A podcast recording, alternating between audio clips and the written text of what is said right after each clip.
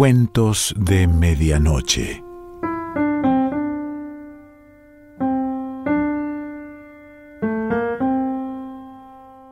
El cuento de hoy se titula Esa mujer y pertenece a Rodolfo Walsh.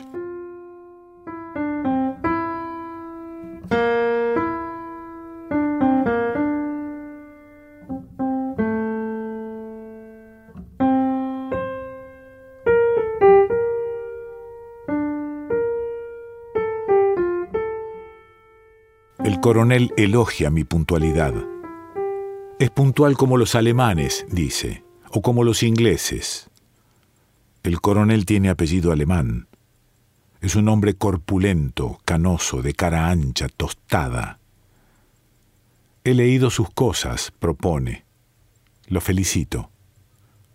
Mientras sirve dos grandes vasos de whisky me va informando casualmente que tiene 20 años de servicios de informaciones, que ha estudiado filosofía y letras, que es un curioso del arte, no subraya nada, simplemente deja establecido el terreno en que podemos operar, una zona vagamente común. Desde el gran ventanal del décimo piso se ve la ciudad en el atardecer, las luces pálidas del río. Desde aquí es fácil amar siquiera momentáneamente a Buenos Aires, pero no es ninguna forma concebible de amor lo que nos ha reunido. El coronel busca unos nombres, un papel que acaso yo tenga. Yo busco una muerta, un lugar en el mapa. Aún no es una búsqueda, es apenas una fantasía. La clase de fantasía perversa que algunos sospechan que podría ocurrírseme. Algún día, pienso en momentos de ira, iré a buscarla. Ella no significa nada para mí y sin embargo iré tras el misterio de su muerte, detrás de sus restos que se pudren lentamente en algún remoto cementerio. Si la encuentro, frescas, altas olas de cólera, miedo y frustrado amor se alzarán, poderosas, vengativas olas, y por un momento ya no me sentiré solo, ya no me sentiré como una arrastrada, amarga, olvidada sombra. El coronel sabe dónde está. Se mueve con facilidad en el piso de muebles ampulosos, ornado de marfiles y de bronces, de platos de Messin y Canton, Sonrío ante el Young Kind falso, el Figari dudoso. Pienso en la cara que pondría si le dijera quién fabrica los Young Kind, pero en cambio elogio su whisky. Él bebe con vigor, con salud, con entusiasmo, con alegría, con superioridad, con desprecio. Su cara cambia y cambia mientras sus manos gordas hacen girar el vaso lentamente. Esos papeles, dice. Lo miro. Esa mujer, coronel. Sonríe. Todo se encadena, filosofa. A un potiche de porcelana de Viena le falta una esquirla en la base. Una lámpara de cristal está rajada. El coronel, con los ojos brumosos y sonriendo, habla de la bomba. La pusieron en el palier. Creen que yo tengo la culpa. Si supieran lo que he hecho por ellos, esos roñosos. ¿Mucho daño? Pregunto. Me importa un carajo. Bastante. Mi hija. La he puesto en manos de un psiquiatra. Tiene doce años, dice. El coronel bebe, con ira, con tristeza, con miedo, con remordimiento entra su mujer con dos pocillos de café. Contale vos, negra. Ella se va sin contestar. Una mujer alta, orgullosa, con un rictus de neurosis. Su desdén queda flotando como una nubecita. La pobre quedó muy afectada, explica el coronel. Pero a usted no le importa esto. ¿Cómo no me va a importar? Oí decir que al capitán N y al mayor X también les ocurrió alguna desgracia después de aquello. El coronel se ríe. la fantasía popular, dice, vea cómo trabaja, pero en el fondo no inventan nada, no hacen más que repetir. Enciende un Marlboro, deja el paquete a mi alcance sobre la mesa. Cuénteme cualquier chiste, dice. Pienso, no se me ocurre. Cuénteme cualquier chiste político, el que quiera, y yo le demostraré que estaba inventado hace 20 años, 50 años, un siglo, que se usó tras la derrota de Sedan o a propósito del Hindenburg, de Dolfus, de Badoglio. ¿Y esto? La tumba de Tutankamón, dice el coronel. Lord Carnavon, basura. El coronel se seca la transpiración con la mano gorda y velluda. Pero el mayor X tuvo un accidente, mató a su mujer. ¿Qué más? dice, haciendo tintinear el hielo en el vaso. Le pegó un tiro una madrugada. La confundió con un ladrón, sonríe el coronel. Esas cosas ocurren. Pero el capitán N tuvo un choque de automóvil que lo tiene cualquiera, y más él, que no ve un caballo ensillado cuando se pone en pedo. ¿Y usted, coronel? Lo mío es distinto, dice. Me la tienen jurada. Se para, da una vuelta alrededor de la mesa. Creen que yo tengo la culpa. Esos roñosos no saben lo que yo hice por ellos. Pero algún día se va a escribir la historia. A lo mejor la va a escribir usted. Me gustaría. Y yo voy a quedar limpio, yo voy a quedar bien. No es que me importe quedar bien con esos roñosos, pero sí ante la historia, ¿comprende? Ojalá dependa de mí, coronel. Anduvieron rondando. Una noche uno se animó, dejó la bomba en el palier y salió corriendo. Mete la mano en una vitrina, saca una figurita de porcelana policromada, una pastora con un cesto de flores. Mire, a la pastora le falta un bracito. Derby, dice, doscientos años.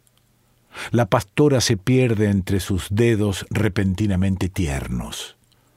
El coronel tiene una mueca de fierro en la cara nocturna, dolorida. ¿Por qué creen que usted tiene la culpa?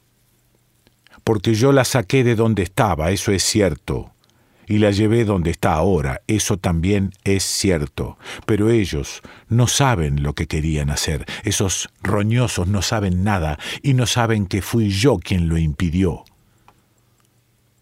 El coronel bebe, con ardor, con orgullo, con fiereza, con elocuencia, con método. Porque yo he estudiado historia. Puedo ver las cosas con perspectiva histórica. Yo he leído a Hegel, ¿Qué querían hacer? Fondearla en el río, tirarla de un avión, quemarla, arrojar los restos por el inodoro, diluirla en ácido. ¿Cuánta basura tiene que oír uno? Este país está cubierto de basura. Uno no sabe de dónde sale tanta basura. Pero estamos todos hasta el cogote. Todos, coronel. Porque en el fondo estamos de acuerdo, ¿no? Ha llegado la hora de destruir, habría que romper todo y orinarle encima, pero sin remordimientos, coronel, enarbolando alegremente la bomba y la picana. Salud, digo, levantando el vaso. No contesta. Estamos sentados junto al ventanal. Las luces del puerto brillan azul mercurio. De a ratos se oyen las bocinas de los automóviles arrastrándose lejanas, como las voces de un sueño. El coronel es apenas la mancha gris de su cara sobre la mancha blanca de su camisa. Esa mujer, le oigo murmurar, estaba desnuda en el ataúd y parecía una virgen. La piel se le había vuelto transparente se veían las metástasis del cáncer, como esos dibujitos que uno hace en una ventanilla mojada.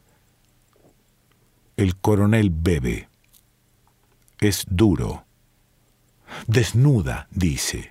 Éramos cuatro o cinco y no queríamos mirarnos. Estaba ese capitán de navío y el gallego que la embalsamó, y no me acuerdo quién más.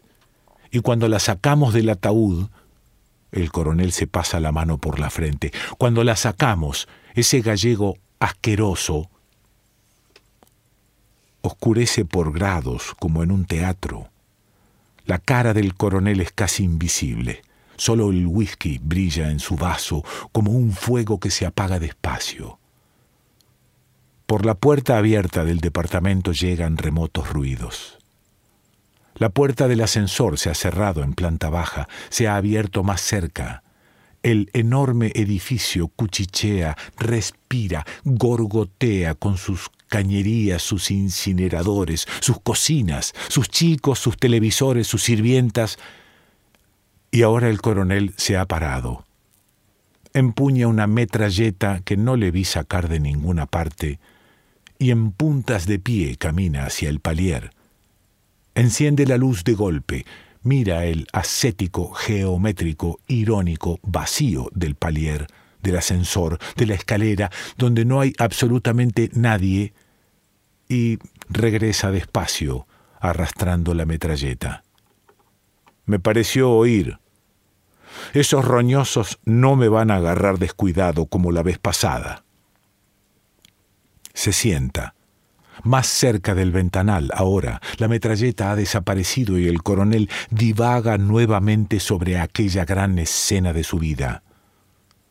Se le tiró encima ese gallego asqueroso. Estaba enamorado del cadáver. La tocaba. Le manoseaba los pezones. Le di una trompada, mire. El coronel se mira los nudillos, que lo tiré contra la pared. Está todo podrido, no respetan ni a la muerte. ¿Le molesta la oscuridad? No. Mejor. Desde aquí puedo ver la calle y pensar. Pienso siempre. En la oscuridad se piensa mejor. Vuelve a servirse un whisky. Pero esa mujer estaba desnuda, dice, argumenta, contra un invisible contradictor. Tuve que taparle el monte de Venus. Le puse una mortaja y el cinturón franciscano. Bruscamente se ríe. Tuve que pagar la mortaja de mi bolsillo, mil cuatrocientos pesos. Eso le demuestra, ¿eh? Eso le demuestra. Repite varias veces, eso le demuestra, como un juguete mecánico, sin decir qué es lo que eso me demuestra. Tuve que buscar ayuda para cambiarla de ataúd. Llamé a unos obreros que había por ahí. Figúrese cómo se quedaron. Para ellos era una diosa. Qué sé yo las cosas que les meten en la cabeza, pobre gente. ¿Pobre gente? Sí, pobre gente. El coronel lucha contra una escurridiza cólera interior. Yo también soy argentino. Yo también, coronel. Yo también somos todos argentinos. Ah, bueno, dice. ¿La vieron así? Sí, ya le dije que esa mujer estaba desnuda, una diosa y desnuda, y muerta, con toda la muerte al aire, ¿sabe? Con todo, con todo. La voz del coronel se pierde en una perspectiva surrealista, esa frasecita cada vez más remota, encuadrada en sus líneas de fuga y el descenso de la voz manteniendo una divina proporción. ¿O qué? Yo también me sirvo un whisky. Para mí no es nada, dice el coronel. Yo estoy acostumbrado a ver mujeres desnudas, muchas en mi vida, y hombres muertos, muchos. En Polonia, el 39, yo era agregado militar, ese cuenta. Quería darme cuenta. Sumo mujeres desnudas más hombres muertos, pero el resultado no me da. No me da, no me da. Con un solo movimiento muscular me pongo sobrio, como un perro que se sacude el agua. A mí no me podía sorprender, pero ellos se impresionaron. Uno se desmayó. Lo desperté a bofetadas. Le dije, maricón, esto es lo que haces cuando tenés que enterrar a tu reina. Acordate de San Pedro que se durmió cuando lo mataban a Cristo.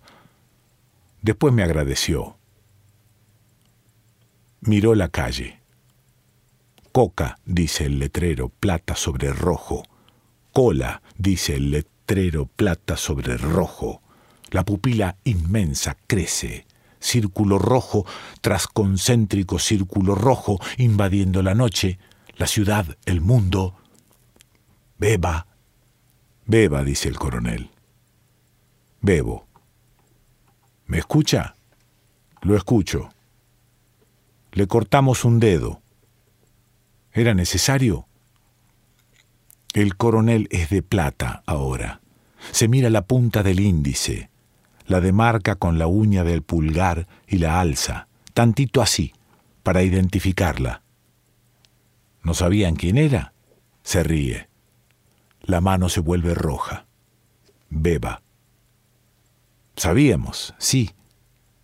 Las cosas tienen que ser legales. Era un acto histórico, ¿comprende? Comprendo. La impresión digital no agarra si el dedo está muerto. Hay que hidratarlo. Más tarde se lo pegamos. ¿Y? Era ella. Esa mujer. Era ella. ¿Muy cambiada? No, no, usted no me entiende. Igualita. Parecía que iba a hablar, que iba... Lo del dedo es para que todo fuera legal. El profesor R controló todo, hasta le sacó radiografías. ¿El profesor R? Sí, eso no lo podía hacer cualquiera. Hacía falta alguien con autoridad científica, con autoridad moral. En algún lugar de la casa suena remota, entrecortada una campanilla. No veo entrar a la mujer del coronel, pero de pronto está ahí, su voz amarga, inconquistable. ¿Enciendo? No. Teléfono. Deciles que no estoy. Desaparece. Es para putearme, explica el coronel. Me llaman a cualquier hora, a las tres de la madrugada, a las cinco. Ganas de joder, digo alegremente. Cambié tres veces el número de teléfono, pero siempre lo averiguan. ¿Qué le dicen? Que a mi hija le agarre la polio, que me van a cortar los huevos. Basura. Oigo el hielo en el vaso como un cencerro lejano. Hice una ceremonia, los arengué. Yo respeto las ideas, les dije. Esa mujer hizo mucho por ustedes. Yo la voy a enterrar como cristiana, pero tienen que ayudarme.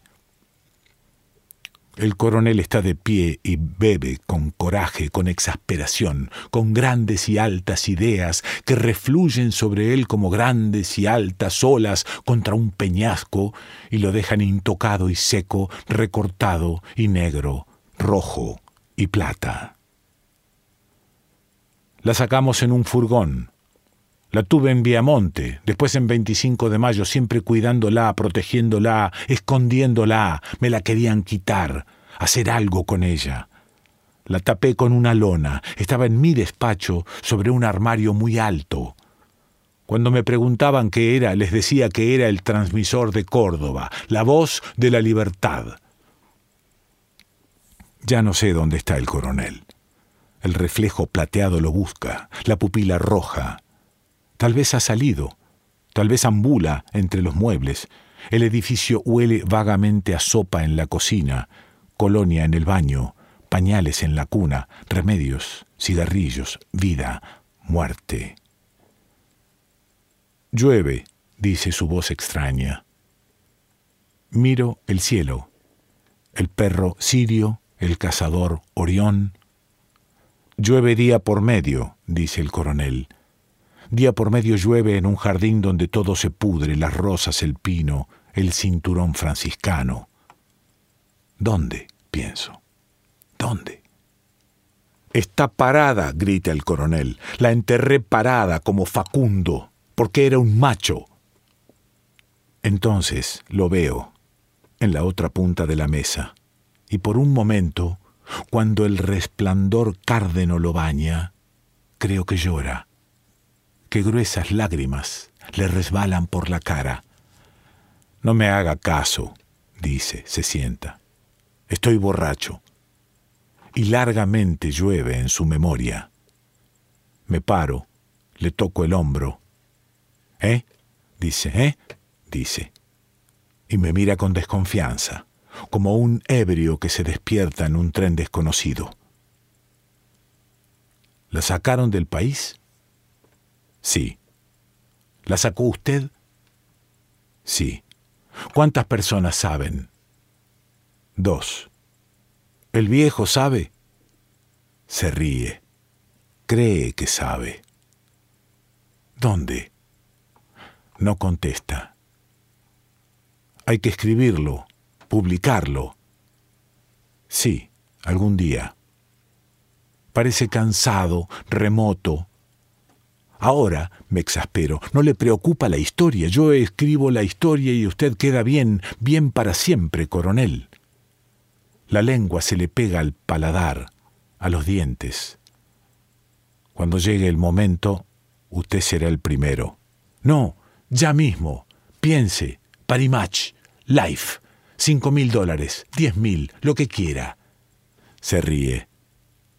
¿Dónde, coronel? ¿Dónde? Se para despacio, no me conoce. Tal vez va a preguntarme quién soy, qué hago ahí. Y mientras salgo, derrotado, pensando que tendré que volver o que no volveré nunca, mientras mi dedo índice inicia ya ese infatigable itinerario por los mapas, uniendo isoyetas, probabilidades, complicidades, mientras sé que ya no me interesa y que justamente no moveré un dedo, ni siquiera en un mapa, la voz del coronel me alcanza como una revelación. Es mía, dice simplemente. Esa mujer es mía.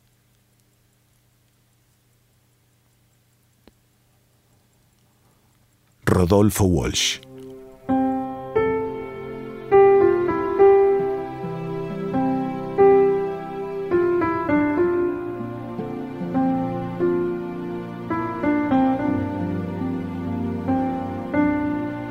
Cuentos de Medianoche.